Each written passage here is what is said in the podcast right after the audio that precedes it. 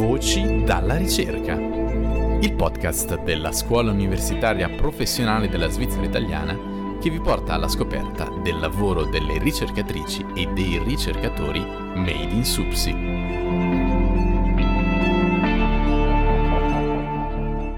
La tua amica Anna è preoccupata perché sua sorella minore ha deciso di diventare vegana.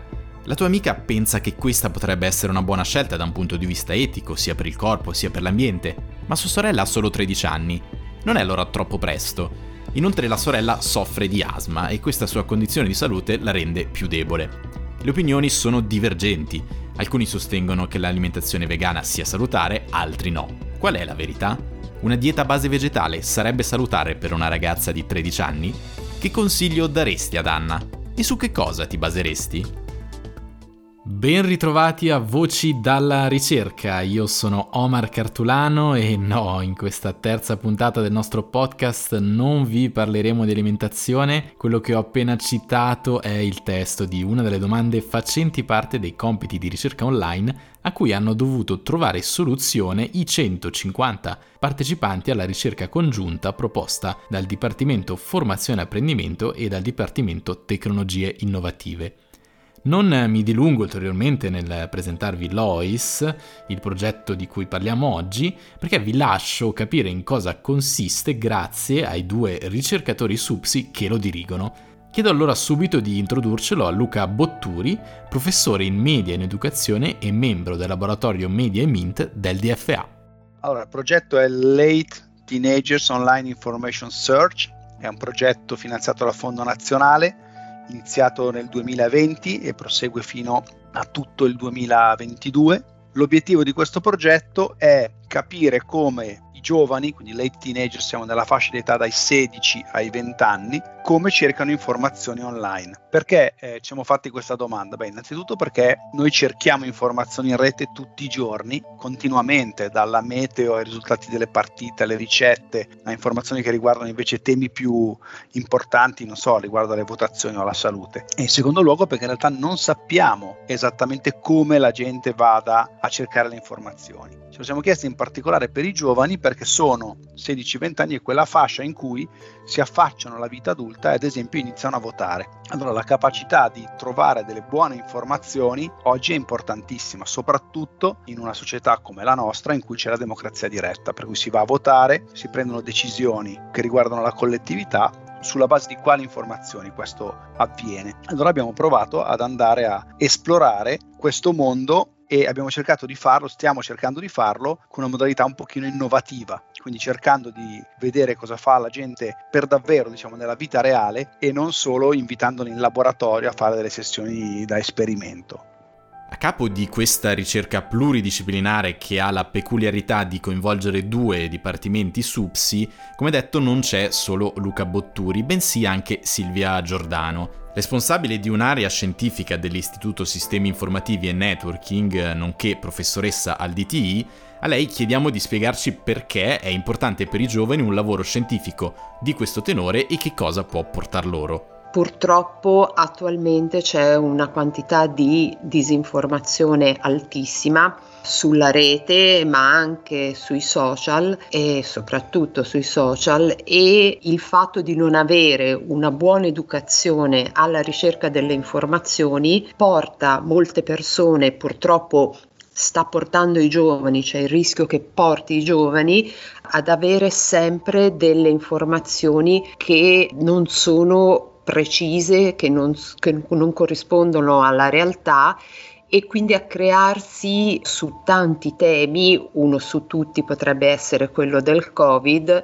delle idee, delle convinzioni che non corrispondono alla realtà.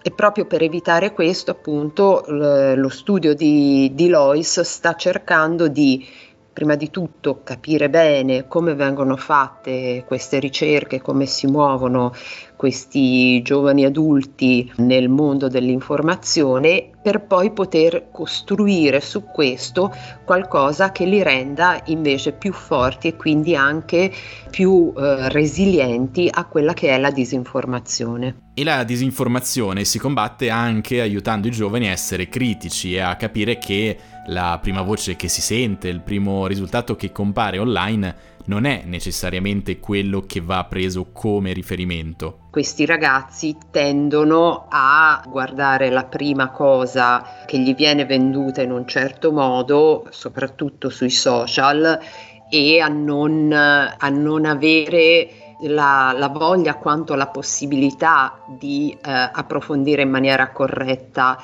le, le, loro ricerche perché vengono bombardati da informazioni in un certo modo, mentre bisogna proprio insegnare al ragazzo che la ricerca non è qualcosa che loro fanno perché il motore di ricerca o il social gli suggerisce determinate possibilità di ricerca, ma perché effettivamente loro stanno cercando qualcosa e la risposta che gli deve essere data dal motore di ricerca o dal social deve essere allineata con quello che loro stanno cercando e non con quello che il motore di ricerca vorrebbe fargli cercare o pensa che loro stiano cercando questa valanga di informazioni sui giovani spesso è una rinuncia o disillusione. Non è possibile conoscere la verità, non è possibile informarsi sul serio, siamo sempre dentro un gioco di specchi infinito. Ecco, io penso che questo sia molto pericoloso. Una società in cui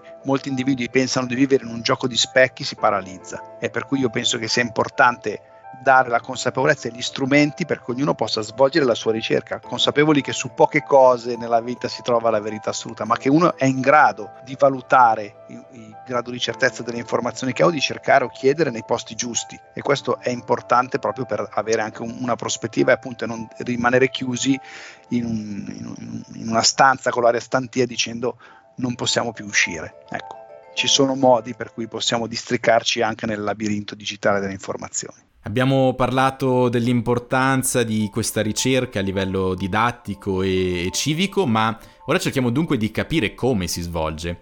Nell'introduzione vi ho portato un esempio di uno dei task, degli esercizi che i partecipanti hanno dovuto svolgere in un quadro abbastanza innovativo rispetto al solito. Come mai Luca Botturi? Quello che si fa o che si faceva di solito in questo ambito erano due tipi di studi. Uno era quello di chiedere alle persone quanto si sentissero competenti su questi temi. Si valutava un po' quella che si chiama la self-efficacy, quindi l'autoefficacia, quanto uno appunto ritiene di essere in grado di affrontare certi compiti.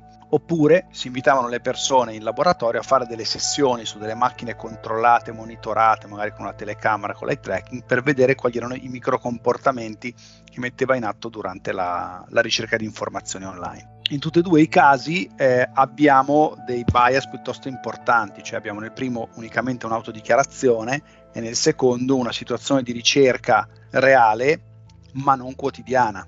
Oggi eh, questo andava bene, so, dieci anni fa, 15 anni fa, uno faceva ricerche per dei compiti eh, legati alla biblioteca, alla ricerca, insomma cose impegnative. Oggi cerchiamo informazioni in continuazione anche per, per questioni triviali se vogliamo, oppure cerchiamo informazioni mentre siamo sull'autobus. No?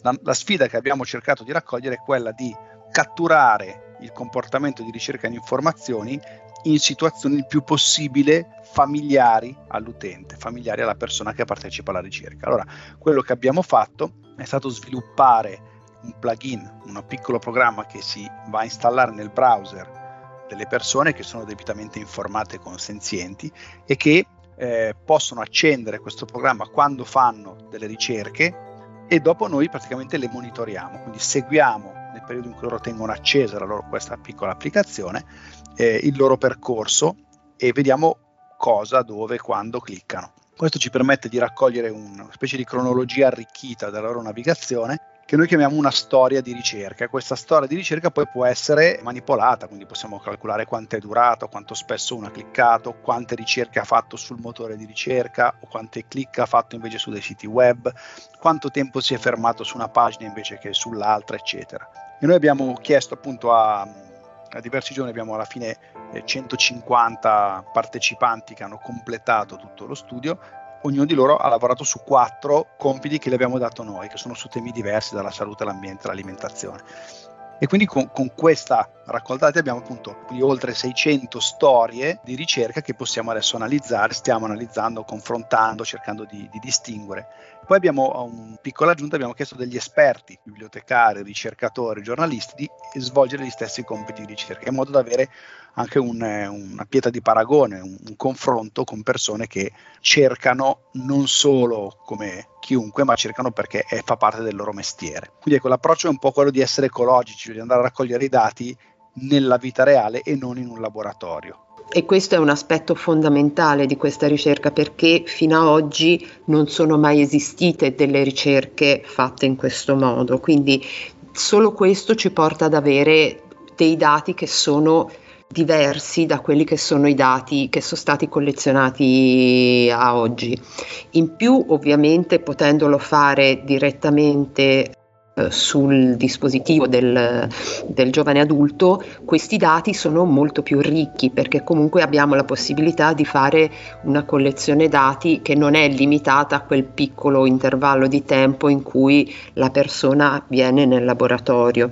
Dati ricchi di qualità, eh, abbiamo detto però che il progetto LOIS è ancora in corso. Silvia Giordano, cosa state ottenendo per il momento? Ci sono già dei risultati o magari delle scoperte, delle constatazioni che non vi aspettavate? Abbiamo già estratto dei dati eh, e dei risultati veramente interessanti e speriamo da qui a, alla fine del progetto di riuscire a averne ancora di maggiori.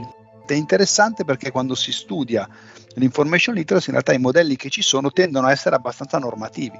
Una buona ricerca si fa così e ci sono una serie di passi. In realtà quello che noi abbiamo trovato è che ci sono stili molto diversi e probabilmente allora un'indicazione anche pratica è che eh, bisogna imparare a riconoscere questi stili e, e per ognuno aiutare un percorso di sviluppo che sia sensato per chi possiede quello stile di ricerca. In conclusione, Luca Botturi, facciamo un passo indietro e diamo un'occhiata più larga sull'attività SUPSI eh, Lois dove si inserisce nel quadro delle ricerche e del lavoro che viene promosso dal DFA? Ah, questo progetto si inserisce nel quadro dei progetti di ricerca e di sviluppo che abbiamo al DFA sui temi delle competenze digitali, un tema che compare nel piano degli studi, che chiaramente è centrale per dei giovani che, che crescono oggi e che riguarda sia il saper usare queste tec- le tecnologie digitali, ma anche il saperle capire e magari anche il saperci agire nel contesto del mondo digitale come un protagonista. Grazie allora a Silvia Giordano e Luca Botturi, voci dalla ricerca per eh, questo episodio si conclude qui e vi dà appuntamento tra un mese per andare alla scoperta di un altro progetto.